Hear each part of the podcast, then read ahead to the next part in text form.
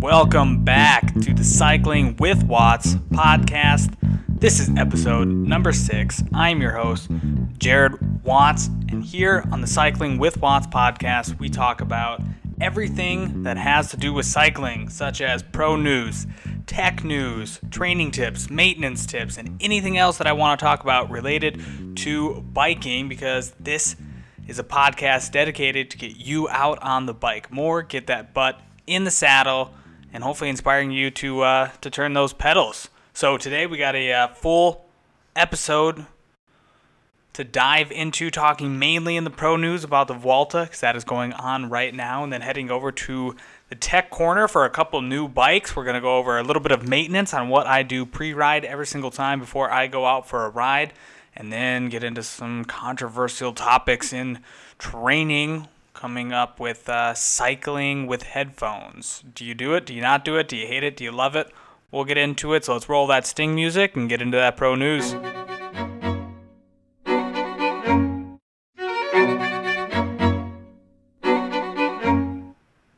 So the Vuelta is going on right now. I'm recording this on Monday night, releasing it on Tuesday, and we have been through three stages of the Vuelta, hitting a time trial, hitting what uh, the Vuelta website said was a flat stage for stage two, and then a little bit of, uh, well, kind of another flat stage today that was dominated by the sprinters. So let's get into stage one, which was an eight kilometer time trial, and that was won by the bookie's favorite, Rohan Dennis, with a time of 9 minutes and 39 seconds. Coming in second on that was Michał Kwiatkowski of Team Sky, followed up by th- in third with Victor Campenaerts of Lotto Soudal, who was just seven seconds back. Michał Kwiatkowski was six seconds back, and so there wasn't, uh, you know, you know, Rohan Dennis was the bookie's favorite. He was everyone had picked him to win. I guess Michał Kwiatkowski's second place was a little bit of a surprise, but not really. He is a, a really good time trialist, and I guess everybody in Team Sky is a pretty uh, dang good time trialist. And so there wasn't anything too earth shattering going on there, as a lot of the GC guys at least stayed in decent position and didn't give up too much time. And the biggest one would be uh, Richie Porte, who finished in 97th with 51 seconds back. And he said before the stage he had some stomach problems. And if you listen to the Vuelta preview show, you know, I, I mentioned Porte as being a favorite and that he really just hasn't been able to put together a grand tour. Kind of something always comes up. And after stage one, he is 51 seconds back in the time trial, 94th place. Doesn't look too good, and we'll get into what happened stage two and three for Porte. Also not good, but uh, yeah, had stomach issues before the time trial. And again, it's just another case, another thing that comes up for Porte not being able to put together this full grand tour. From the American side, though, it was cool to see in 15th place Brent Bookwalter of BMC Racing. He uh, was 23 seconds back, and so that was cool to see at least an American. Uh, you know, he was in the top 10 for a while. He was wearing the stars and stripes as he is the uh, American time trial champion. So when it came to GC on stage one, Bauke Mollema of Trek Segafredo with 27 seconds back, he was kind of that first GC guy in the mix besides Michał Kwiatkowski in second place. And then from there, um, kind of the GC guys were anywhere from 20th to 50th place, with Simon Yates being in 30. He was 29 seconds back. Nairo Quintana in 34th. He was 30 seconds back. You have Rafał Majka, Bora Hansgrohe. He was 34 seconds back. And Miguel Angel Lopez of Astana. He was 35th place. And then guys like Daniel Martin, Peter Sagan, and Fabio Aru all going 38 seconds back, which 38 seconds back for Peter Sagan in a time trial, that was that was pretty good. I would definitely say that's a win for him. And then some other notable favorites. You have Thibaut Pinot, 40 seconds back in 63rd place. Vincenzo Nibali, 64th at 40 seconds back again, too. And then kind of last one surrounded out is Rigoberto Uran in 80th place at 45 seconds back, and David De La Cruz of Team Sky, 81st place. And actually, Elia Viviani, you know, sprinter, was 78th place, so above two guys who are GC contenders. So, stage one, I thought it was pretty interesting watch. It was a very short time trial, beautiful area of Spain. And I thought it was a great watch. Now moving on to stage two. Stage two was supposed to be a flat stage, or at least that's what the Vuelta website said it was going to be. But this uh, saw some GC guys absolutely destroy their chances of GC, and that would be Richie Porte. we mentioned in, on the stage one. He had some stomach issues. Well, he lost 13 minutes, 13 minutes in stage two. So for somebody who was, I mean, people predicted that he would be a GC favorite. He lost 13 minutes in stage two. And Porte after the stage, I don't know if he was trying to save face or exactly what he he was saying in this. I, I didn't see anything. Uh, that he said this before the race, but he said he wasn't going out for GC. He wasn't in form for the Vuelta. He wasn't informed that he was for the Tour. And so he dropped 13 minutes on stage two, along with Rohan Dennis dropping 13 minutes. Now, he was kind of a dark horse for that GC contention as he's has his eyes set, I believe, on the two time trials this year, already winning one of them and wearing red on stage two. So after stage two, Michał Kwiatkowski got into red after him and Alejandro Valverde duked it out to for the stage win, and Alejandro Valverde ended up getting the win there. But Michał Kwiatkowski came away with red for the next day, opening up a 14 second lead after stage two. And it was amazing to see Valverde get that stage win, as Valverde is 38 years old, but still incredible. I mean, he's acting like he's in the prime of his career, and, and that's kind of been known for Alejandro Valverde that age is really no no number, no matter to him at all. He is uh he's just lighting it up whatever race he's in. I, I know in the, the tour earlier he animated a couple of those stage races or a couple of those stages and yeah, he's an incredible racer to watch. Definitely uh definitely exciting to watch throughout uh well throughout the whole Vuelta he'd be very exciting to watch. And it was interesting in an interview after he won that stage, he was kind of saying how he's a free agent or a wild card in the race. He's definitely racing for Nairo, but he has he has no pressure because the focus is on Quintana for that GC win. And he's out there to light up the race, animate it, help Nairo whenever possible, but also go for stage wins such as uh, stage two. So now moving over to stage three, this was one for the sprinters, but still a lot of a uh, lot of climbing in there. You know, this uh, even these supposedly flat stages or sprinting stages, there's still a good amount of climbing to be done. And uh, it, it, still was the sprinters that came out on top on like stage two, where you had Valverde and Michał Kwiatkowski battling out for the win. You know, they are definitely not not sprinters, but they aren't necessarily pure climbers either. And so Elia Viviani takes the stage win on stage three which is incredible because that is his 16th win of the year. And Quickstep Floors just keeps dominating in the Pro Tour, racking up stage wins just left and right. And Sagan was in second, and Sagan has also said that he is definitely not up to form like he was for the tour, and he had that late crash in the tour, which I think he is still coming back from. And in a couple of interviews, he just keeps mentioning the fact that he's not fully up to form, not fully you know, feeling the best body wise. He still looks good, and, and even when he's not performing, he's still taking second in, in a Grand Tour stage. So incredible for him. But looking at the times now after stage three, so Michał Kwiatkowski is in red, of course. He's in first place. He's still got that 14 second lead over Alejandro Valverde. And then you have some uh, notable names coming up in the top 10 with Nairo Quintana. He's at ninth. He's 33 seconds down, so not too bad. And he's basically tied there with Bauke Mollema, Steven Kruijswijk, Lotto NL Jumbo, and then Simon Yates, who I still believe has one of the better chances of winning the Vuelta this year. He's in 12th place right now, 37 seconds back. Rafael Majka, Bora Hansgrohe, he is 42 seconds back in 14th place. Another big name of Thibaut Pinot, the Frenchman from FDJ, is in 16th place, 43 seconds back.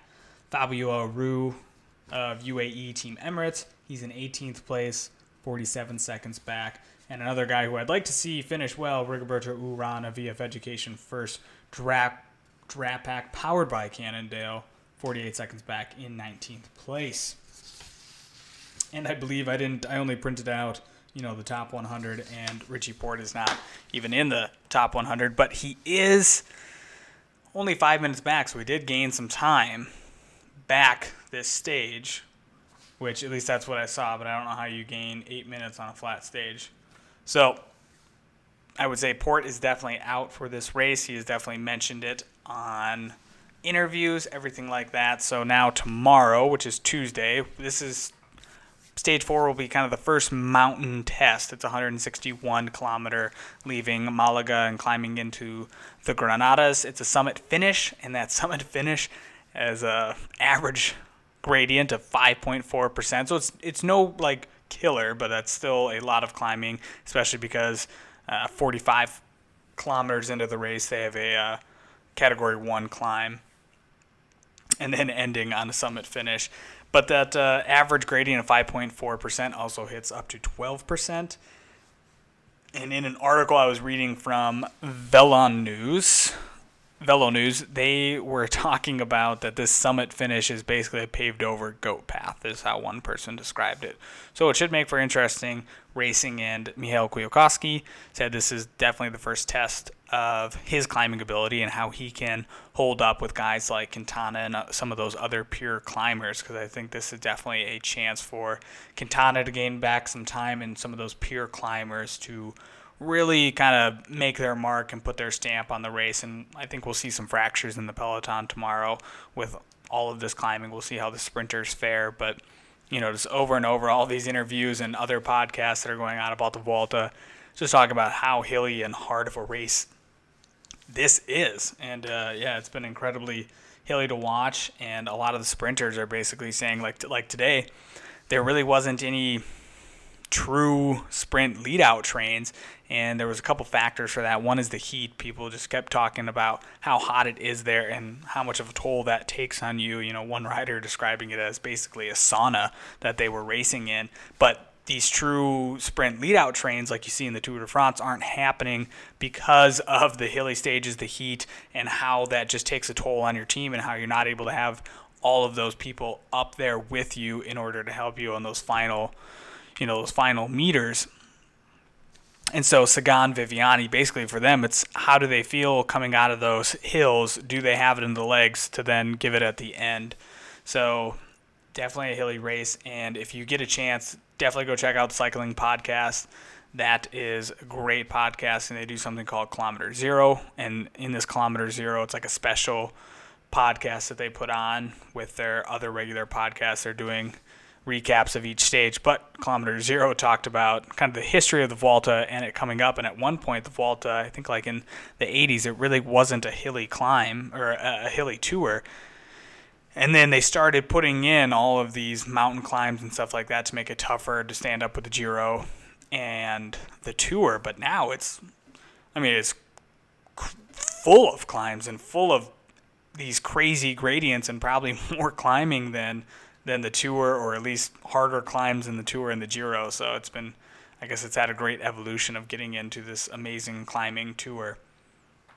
And so, what are our, what are a couple hot topics coming out of the first couple stages in the Vuelta? Well, one is definitely with Michał Kwiatkowski of Team Sky in red. I mean, before the tour, they had Michał Kwiatkowski and David De La Cruz as their two GC guys, but without Geraint Thomas or without Froome, you think a little bit that Team Sky is just thrown in the towel. They're not planning to win this. And I, I, you know, I'm not in their team bus, so I don't know if they really do have these GC hopes, but they still have a rider in red, and they're not going to give up that jersey easily. So without even the, the two best riders in the world, they still have a shot at winning this Grand Tour. And to see one team win all three Grand Tours with three different riders, this has never been done in history. That would be absolutely mind blowing. And so the fan cyclist in me wants Michał Kwiatkowski to, Kwiatkowski to win. Also, he's just a really fun guy to follow on social media. Seems like a really chill dude. likes to likes to party it up when he's done riding. In a you know not maybe a Sagan party up way, just like a chill, laid back party kind of way. But he also gives recaps after every stage on his Instagram page. So if someone uh, a good rider to follow is Michał Kwiatkowski, but just seems like a fun guy. He's the Polish road champion. Just won the Tour of Poland as well, and he is in red. Not going to give it up easy. In all of his interviews, he's talked about how, you know, even though uh, they may, they they still have yet to. I, I guess he still has yet to decide if he's full out going for GC, he'll he'll probably make that decision more after tomorrow. But he has the red jersey; he's not going to give it up easy. So that would be amazing to see him win, but also just Team Sky winning three Grand Tours in one year with three different people, absolutely mind blowing. So some other things are Porte losing time. I mean, Richie Porte of Team BMC, he just does not seem to be able to put together a Grand Tour, and kind of always has, I guess, some kind of problem. Now, crashing it's hard to say if crashing is some kind of problem or do they actually get caught up in something. But it is amazing how some people can just avoid avoid crashes. You know, Chris Froome for the most part in his Grand Tour wins does avoid crashes. Now in the Giro and the Tour this year, he did have crashes, but they were light crashes. And but some people just are able to avoid crashes. Uh, you know, you don't necessarily know how that how that works. Is it luck? Are they following the right line? Is it their bike handling skills? What is it? But Porte with stomach issues beforehand on stage one, and then stage two, you know, losing 13 minutes just seems like his Grand Tour has come to an end very quickly. Now, that is from my perspective, thinking that he would be going for G for GC, but now Porte says that you know he, he doesn't have aspirations to go for GC. So I guess we'll see more and more. Maybe he'll go for a stage win or two, or maybe he's just prepping for Worlds, trying to get back on form for that. As a lot of guys are probably are using the Vuelta as preparation for Worlds, you know, especially uh, Vincenzo Nibali of Bahrain Merida. He says he's not going for GC. He can still animate the race at any time because he is Vincenzo Nibali. He's won all three Grand Tours. But he is using this more for form for the Worlds, as that definitely suits him this year. And Alejandro Valverde, there's been some speculation on how deep will he go if he is going to take a crack at Worlds. And eh, you know, he's in second place right now. He says he's working for Quintana, which I believe he is doing. And just because he is in second place right now does not mean that he won't give it up for Quintana if Quintana is in that spot. They have a good backup card, backup card to play in Valverde if something happens to Quintana. But he says he's he says he's a wild card in this race. He says he's a loose cannon kind of in a way. But will he go too deep that he can't? perform as well in Worlds? Will he kind of balance that, go for a couple stage wins early, and then maybe take it back a notch in the second and third weeks of the tour? We'll see, but definitely kind of across the board, there's definitely some riders who are using this in preparation for this year's Worlds. So that is it for the Vuelta. We'll do a quick transition over into transfer news. Not much coming out for this podcast. The, the, the biggest news for in transfer news is Team Astana signs the Izagirre brothers from Bahrain Merida, but they also have their eyes on Mikel Landa, who Mikel Landa is currently riding the Vuelta with Movistar. No, he's not in the Vuelta. He there was speculation on uh, whether or not he was going to start. He ended up not starting because of an injury, but Astana is looking to sign Mikel Landa, which would make sense in a way for Mikel Landa because right now he is with Alejandro Valverde and Nairo Quintana, which going into the tour, that was a big talk whether or not that was smart to go in with a three pronged attack. You know, not a ton of teams have ever gone in with a three pronged attack. Usually it's one guy for sure. Every once in a while you get two people that you have as kind of co leaders, but Movistar went in with three didn't necessarily work out for anybody, as nobody did that great in the GC standings this year. Quintana did pick up a stage win. Valverde did well, but Landa really didn't seem to do a whole lot. So if he's looking to be kind of a sole leader, Astana could be a good fit for him. No news yet, but uh, Bahrain Merida or Astana does sign Izagirre brothers from Bahrain Merida, and looking for Mikel Landa of Movistar. So some sad news in the world of cycling is yet another team is folding. Team Aqua Blue is folding at the end of this season. Now, if you they are the Irish team, and you know their big riders, Adam Blythe, and it's just sad to see another team go down. They've been in existence for two years, but basically they said that they couldn't get enough races to give them invites in order to you know make money, get stage wins, show off their their sponsor. But they definitely disrupted to a certain extent the uh, the cycling world with their approach to be a self-funded self-funded cycling team. And also the highly controversial bike that they were using this year, which was the 3T One by bike, which they've had some success with it, but for the most part, we haven't seen them a lot of. I mean, they have not been in a Grand Tour this year. They were in the Vuelta last year. But it's sad to see another team go, and especially them because they had a little bit different approach to how to fund a cycling team, and the fact that they were Ireland's first pro cycling team. They set a lot of firsts for Irish cycling, and I love that they were controversial with their one their one by bike, and they didn't just go controversial with the one by. They had the disc brakes on there and all. So at the beginning of the season, and that was kind of all the talk for everybody was that Team Aqua Blue is going to be using this 3T one by disc brake bike. So yes, another team folding this year. So even though that is sad news, we have some happy news coming up in tech. So, not a whole lot going on in tech this this podcast. Two bikes that we're going to go over that uh, that dropped recently.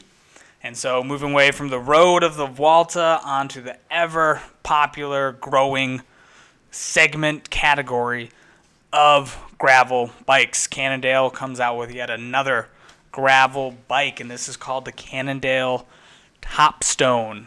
The Cannondale Topstone. It is an alloy framed bike with a carbon fork, and it takes geometry from Cannondale's Super X cyclocross bike, and that geometry is called out front geometry, which I've never ridden that before, but this is what I am told via the World Wide Web. So the out front geometry is, has a 55 millimeter fork offset, slack head tube angle of 71 degrees, and so all that together means that it'll give you good off-road stability, giving the bike a lot of versatility on a lot of surfaces. It clears 42 millimeter tires and can fit 650Bs, so that is definitely a growing trend of being able to fit wide tires, but also 650B tires where you can do some pseudo mountain biking if you want. But uh, yeah, throwing 42s on there, you can you can get a lot done with 42s, and those are WTB tubeless ready tires as well. So if you want to run even lower tire pressure, you can with tubeless. And another another trend on gravel bikes, big tires that are tubeless ready, 650 that are tubeless ready. And so this bike is made for adventuring, has bag mounts on the top tube, has place for three water bottle cages as well, so you can stay hydrated on your long ride. And the top spec of the bike comes with SRAM Apex 1 and a dropper seat post with 55 millimeters travel. Now, this is something I'm I am super interested in being a, a, bike mechanic and just loving the bike world and what's going on is is dropper seat posts because more and more gravel bikes are starting to don this dropper seat post and there's a lot of talk on whether it's necessary for gravel if it's not necessary for gravel why do you need a dropper seat post you know so in, in mountain biking a dropper seat post helps give you better stability when you are going downhill because you can have you know kind of that lower center of gravity, but do you really need it on a gravel bike? Now, I'm not here to talk today, I guess, about whether or not you need a dropper seat post. It is just an interesting trend to watch. The, the best thing I've heard, though, about a dropper seat post is George Hincapie was talking about it on Lance Armstrong's podcast. Because Lance Armstrong hates the aero tuck position, where guys get down on that top tube and try to get as aero as possible. And George Hincapie came up with, well, what if they introduced a dropper seat post on a road bike so that they could get in that aero tuck but still be seated? And I thought that idea was actually brilliant because I believe that aero tuck position as well is dangerous. It, you know, I see people who aren't pros doing it, and even the pros doing it, I think it's kind of stupid. You know, in the Tour de France, there was uh, who who crashed after coming out of an aero tuck. Uh, quick step rider. He went over a wall. Can't remember his name, but uh, he was coming down a descent. Was in an aero tuck. Got uh, coming in too hot around a corner, and then flipped over a wall his knee swelled up like a balloon. But uh, yeah, it just showed that it was dangerous. So George Hincapie came up with the idea of having the dropper seat post on a road bike so you could get in that aero tuck, but still say somewhat safe. I thought that was a good idea. But yes, this one does come with a dropper seat post, 55 millimeters of travel on that dropper seat post. So moving away from gravel into a super fast, stiff amazing looking Felt Supreme 1.1. This is a woman specific aero bike, and this bike just looks fast. It looks, it's got this nice black, matte black finish on it. You know, it has the seat stays that are dropped down on that seat post, seat post tube, and it is a, it's a beautifully looking bike. It looks super fast, and it's a women's specific aero bike, so I think that is really cool as well and uh, it might be a trend. I guess a lot of bike brands right now are going away from that women's specific and just doing uh, all around any gender bike. There's no verdict yet on whether or not one or the other is better, but Felt has definitely been in the women's game for a long time, sponsoring one of the first women uh, women tour sorry, pro women's team back in uh, mid late 70s, somewhere around there. So Fuji is coming out with the Supreme 1.1. Now I'm taking a lot of this info from Velo News, who did a full deep dive into it. So head over to Velo News if you want to get the full description of it, but just kind of the down and dirty notes on it. Is Velo News gave it a 90.6 out of 100, weighs 16. pounds in the 50 centimeter model and comes in at a nice low price of $7,000. So, what makes it worth $7,000? Well, this features Fuji's C15 carbon, while other Fuji bikes use the C10 carbon. Now, what is the difference between the C15 and the C10? Well, the C15 carbon will shave off 150 grams. Now, it doesn't seem like a lot, but that is 150 grams off of a frame, which is that's a pretty good amount. I would say that's at least worth it to uh, bump up that price tag. And that $7,000 comes with SRAM ETAP 5236 up front, 1128 in the back, pretty standard. But the short chain stays, tight wheelbase, and the race orientated head angle give it a nice, snappy feel, and as Velo News described it, gives it a lot of peppiness. So those are the two bikes that uh, we're bringing out today because they seem like the two newest bikes in tech. Kind of slow right now in tech, I would say. Not a ton of stuff going on. Uh, Thomas is definitely, it's not necessarily tech news, but he is uh, creating a lot of waves in the should you wear a helmet market because he said that you should wear a helmet at all times. And it's creating a lot of news buzz, which is kind of stupid because a pro rider who has to wear a helmet all the time in races told people that they should wear a helmet, which it, you know, makes sense to wear a helmet. So we'll see if that uh, creates any waves in the tech market. And there's also a gravel helmet, specific gravel helmet out on the market now. Don't really know if it does anything for you, but yes, there is a specific gravel helmet now to go with all of your gravel adventures. And before you go out on those gravel adventures, what do you need to do? Well, you need to have a pre ride checklist. So for maintenance today, we are talking about pre ride checks. Pre ride checks that I do every time before I go out riding. And uh, okay, I'll admit, I don't do it every single time. But basically, if you took a poll, 95% of the time I do all of these checks.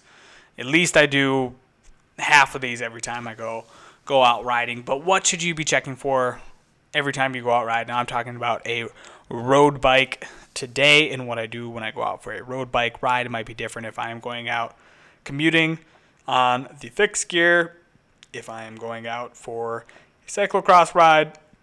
Some of it's going to be different, but basically this is good all across the board. So I'm riding road bike, BH, ultralight. It's got rim brakes on it, no disc brakes. So that makes it a little bit different as well. Quick release skewers, of course, with the rim brake version. So, what are my pre ride checks? Two biggest things pumping up your tires and putting lube all over that chain. Just kidding, we're not putting all over a chain, just on certain parts. But air pressure, super, super, super important. Super important. Can't stress it enough. Earlier podcast talked all about air pressure and all the nerdy geekiness that you can get into, but that is definitely like the first thing I do when I'm getting when I get out into the garage and now I'm looking at my bike is I do air pressure. And let me back up real quick for all these pre-ride checks. I have my bike up in a stand, which is really nice to work on if you want to invest in a tool. I would highly highly recommend investing in a bike stand before a lot of other tools. You can basically, if you have a multi tool and a bike stand, you can do a lot of things. So, a bike stand, there's a ton of DIY options out there to do it cheap. Actually, I have a DIY option for what I use in my garage, and it's super cheap, but definitely recommend in buying a bike stand and I would recommend just buying a bike stand don't do a DIY option unless you you know really want to but you really don't save a ton of money doing the DIY option. So get a bike stand. So tire pressure. Now, what do you need to take into consideration with your tire pressure? Well, what type of day is it? Is it raining? Is it dry? Is it in the morning where it could be a little bit slick? Did it just rain so the road is a little bit slick? Definitely take that into consideration with your tire pressure because you want to run slightly less tire pressure if it is wet, if you're going to do, go do some kind of gravel, or if it's a really bumpy, cracked road, because that lower tire pressure will give you better grip on those types of road. It will also soften that ride up a little bit. But let's say it's just a nice, pristine day out. I'm riding 25 millimeter Grand Prix 4000, so I like to run right about 95 psi, usually in the front, 100 in the back. Sometimes I change that around, but tire pressure, I pump up my tires before I ride every single time, no matter what, no matter what tire pressure. So check tire pressure. This will also give you an opportunity to see if you have a slow leak. If you just rode yesterday and your tire is usually pump up to 100 and it's 50, today you know that you probably have a slow leak going on in your tire. So therefore you can get that fixed before you go out on your ride because it is never any fun to work on your bike while you are out on a ride. Next, what do I do? Chain lube. I put lube on my chain almost every single time that I ride. The only times that I don't is if like I went out for a 15 20 mile ride the day before. I really don't need to put lube on, especially if it was a dry day out. But I use Muc-Off ceramic dry lube on my road bike, and I clean my chain every single time I go out and ride. Apply new lube on there, and then that gives me a good time to look at all my drivetrain components every time I do that. And so if you do that over you know, every time you ride, you're definitely going to notice the little things that happen in your chain, in your cassette, in your shifting. You know, I, I run through my gears after I put the lube on there, one to just kind of let that lube all sink and settle into that chain, but also double checking that all my gears are working. Now, would I recommend that you check your gears before you ride every single time? No, I just do it, got in the habit of it, and uh, it's nice to make a quarter turn on a barrel adjuster so that every time I go out riding, it's crisp, clean shifting. So, chain lube. Yes. And I would also recommend throwing in a deep clean of that chain about once a week. So, either get some degreaser, recommend Muc-Off bio degreaser, real nice, throw that on the chain quick, scrub that chain down, reapply it with lube. Next, check those quick releases, especially if you're transporting your bike in a car, please check those quick releases. Make sure that front one is closed tight, make sure that back one is closed tight, and make sure it's actually closed. I do see a lot of bikes that come in uh, that I work on that people tighten the quick release and didn't actually close it. They left it open and just tightened it. And not that it's like severely bad, it's just not how it's intended to work. So please close that skewer, make sure it is tight, and at that same time, Check to make sure if you've taken that front wheel out that your brake caliper, that that little lever is closed as well. The lever that opens and closes your brakes because I also see that a lot where either they're like, hey, my brakes don't feel right, or they, they don't know it at all. And it's a great time to educate them because that is a huge safety thing, but also it's a feel thing. You know, if you're just like, why the heck aren't my brakes working? Well, you may have left that lever open and it was just because you forgot to close it, or when you were taking your wheel in and out, again, you forgot to close. Forgot to close it, so that's definitely something I check because I do transport my bike in and out of my car. I also work on my bike, so I'll take my front wheel out to clean it, something like that. And so that's just another little check. Make sure every time that that little lever is closed. And then also, while you're on that little lever, you might as well spin that wheel and make sure that your wheel is not rubbing on that brake in any way. You know, if you're taking that wheel in and out, sometimes you can get it not right in there, and then it's going to be tilted slightly and rubbing on one of your brakes, which is no fun to do while you're out riding. That sucks, slows you down, and you won't get that KOM. So make sure that your wheel is in there straight. Also, when it spins, you might as well check the trueness of it. Knock out uh, two birds with one stone. And then, kind of the last two two last checks. I guess when you're pumping up your tires, I always kind of just look uh, look around in my tire. One, check check the longevity of it, make sure it's not wearing out. But also, is there any little pieces of glass, any pieces of rock that are sticking through that could make their way through there? And then the last one that I do is swing my leg over the bike and just kind of bounce my bike on the ground. So I hold the handlebars as my leg is swung over the top tube. I am standing over the bike. I just kind of lift it up, let it down gently, make sure there's no weird rattling, and I go off on my ride. Actually, bouncing your bike just nice and gently is a great way to figure out if there's anything a little loose in there, if there's anything rattling in there. It uh, sounds, you know, super simple, but actually is a great, great test to see if anything else weird is going on. And so, like I said, I do that all of that stuff about 95% of the time. I go out and ride. And having a pre-ride checklist, I have a pre-ride checklist for other things as well. But the maintenance thing is a huge one because it sucks to go out on a ride and find out five miles down the road that you didn't pump up your tires or you got a brake rubbing or something something is wrong with your bike so if you do that pre-ride checklist one is definitely going to save the longevity of your bike because you are going through all these maintenance things before you go out riding every time, and you'll notice little little subtle things that go wrong if you're checking it every single day. So again, it's great from a longevity of your bike perspective, but also just keeping your bike as efficient as possible and uh, getting all those KOMs because that's why we bike to make fun of our friends on Strava and show that we're better than them. So no, totally kidding, totally kidding. That is not why we bike. We just bike for the cafe stops, the coffee coffee, more coffee, and then with pastries. That's why we bike. And while we're biking, it's a big, big, big hot topic talking about headphones while cycling. Do you do it? Do you not do it? You think it should be banned? You think all cyclists who have headphones in the ear should go to jail, spend uh, you know overnight in prison, have to post bond, something like that? Or do you ride it every time and don't care? So I'll tell you what I do first and then get into kind of the pros and cons of both. I do ride with music. I have one of these LG they almost look like a necklace. They go around your neck and it has two headphones that come out of it. It's a Bluetooth headphone that you can take calls on and stuff like that. I ride with one of these those on and I put one earbud in my right ear and I keep that music level lower. So maybe about half the volume, something like that. But just my right ear, I always keep my left ear open. And when I'm on a bike path, I'm usually on that right side. Always have that left ear open to to listen. And then when I'm out on the road, of course, I'm usually on that right shoulder, so cars are passing on the left side, so I can always hear them at least with one ear. And so I'm not justifying that that is the right way to do it that is what I do. I feel safe doing that. I feel like I am giving other people the chance to say something to me, to alert me of something, and I I'm not closing off the rest of the world, but I love music while I'm biking.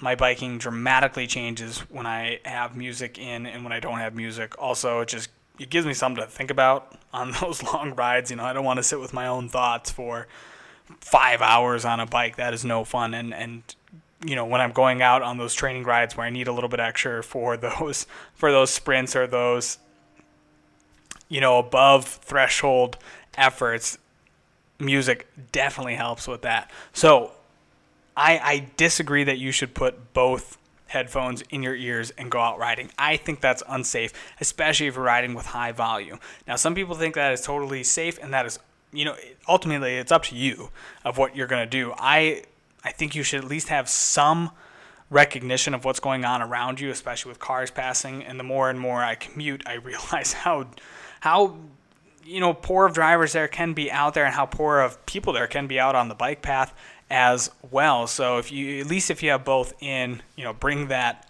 bring that volume level down so you can hear your surroundings. And uh, what what really irks me out on the bike path, though, usually it's not bikers that I encounter doing this, but joggers who have both headphones in, and I'm trying to yell to them on your left, on your left, on your left, while I'm coming up on the bike path. And every once in a while, they're they're in the middle of it because it's early in the morning or later at night. Nobody else is out on the on the path, and I'm scared to uh, to pass them because I don't want to hit them. You know, if if I hit them, I'm hitting the deck and they're hitting the deck. You know, that turns out poorly for everybody. And I don't want to scare them because a lot of times you come up on runners who have both headphones in and you see them jerk to the right as you're coming up on their left and you feel bad but ultimately it's their fault because they have both headphones in and so I you know I take that example and then move that over to cycling. You know, if you have both headphones in as a cyclist, who's behind you that's trying to get past you or warn you of something coming up? So that I think it's a huge safety issue to ride with both headphones and especially if you're blaring that volume. Now, I hypocritically say that in a way because I do ride with headphones in, but I leave one out and for me, I've been able to hear almost everything. And when I get to really busy or noisy parts, I take both out and make sure I'm fully aware of what is going on around me. I'm fortunate enough to ride on a lot of back roads and quiet bike paths, and that's where I, th- I feel like it's safe to have one one earbud in.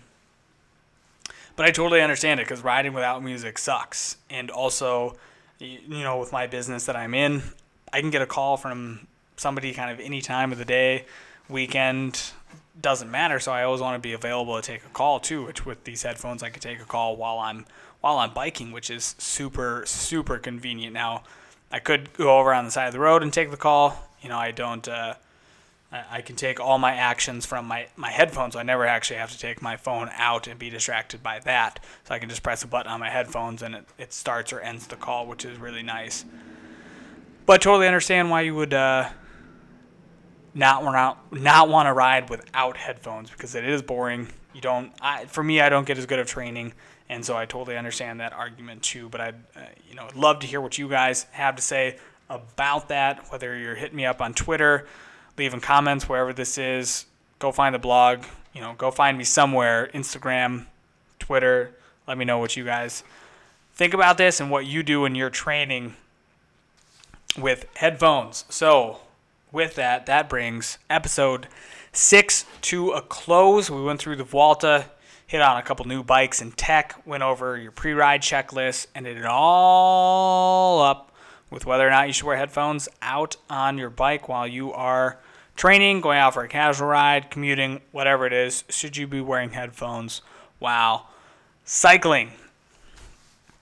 So, thank you for listening to the Cycling with po- Cycling with Watts podcast. This is episode number six, so we are just getting started in this podcast world. So, definitely a lot more stuff to come down the road. Hopefully, some good interviews with some amazing bike people. I live in uh, Minneapolis, Minnesota, and there's a great bike culture here and a lot of big bike brands here. So, I'm hoping to get some interviews with some influential cycling people here. But if you want to get more Cycling with Watts, go find me on Instagram at Cycling with Watts on Twitter, where I try to update a bunch of pro cycling stuff that is going on, and that is at Cycling with Watts, but with is spelled W T H, so that is cycling W T H Watts. And I couldn't get the I in there because otherwise that handle would be too long. Also, check out the website, cyclingwithwatts.com. I think that is all the places you can find me unless you show up at my house which, if you can find my house, then I will invite you in. So that is uh, a Can be a challenge. You can meet my cat Merckx, named after the great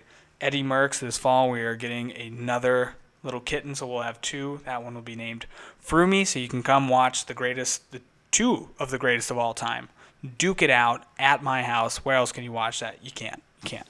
So thank you again for tuning in, and we will be back for episode seven in the next couple of days. We'll give you another recap on the Vuelta, which is super exciting. So if you uh, if you haven't been watching it, go check it out. NBC Sports has coverage of it uh, for the next two weeks. Have a great uh, great rest of your cycling adventures, whatever that holds today. Keep those elbows tucked in, head down, and pedal like hell. This is Cycling with Podcast. Let's get that sting music to close us out.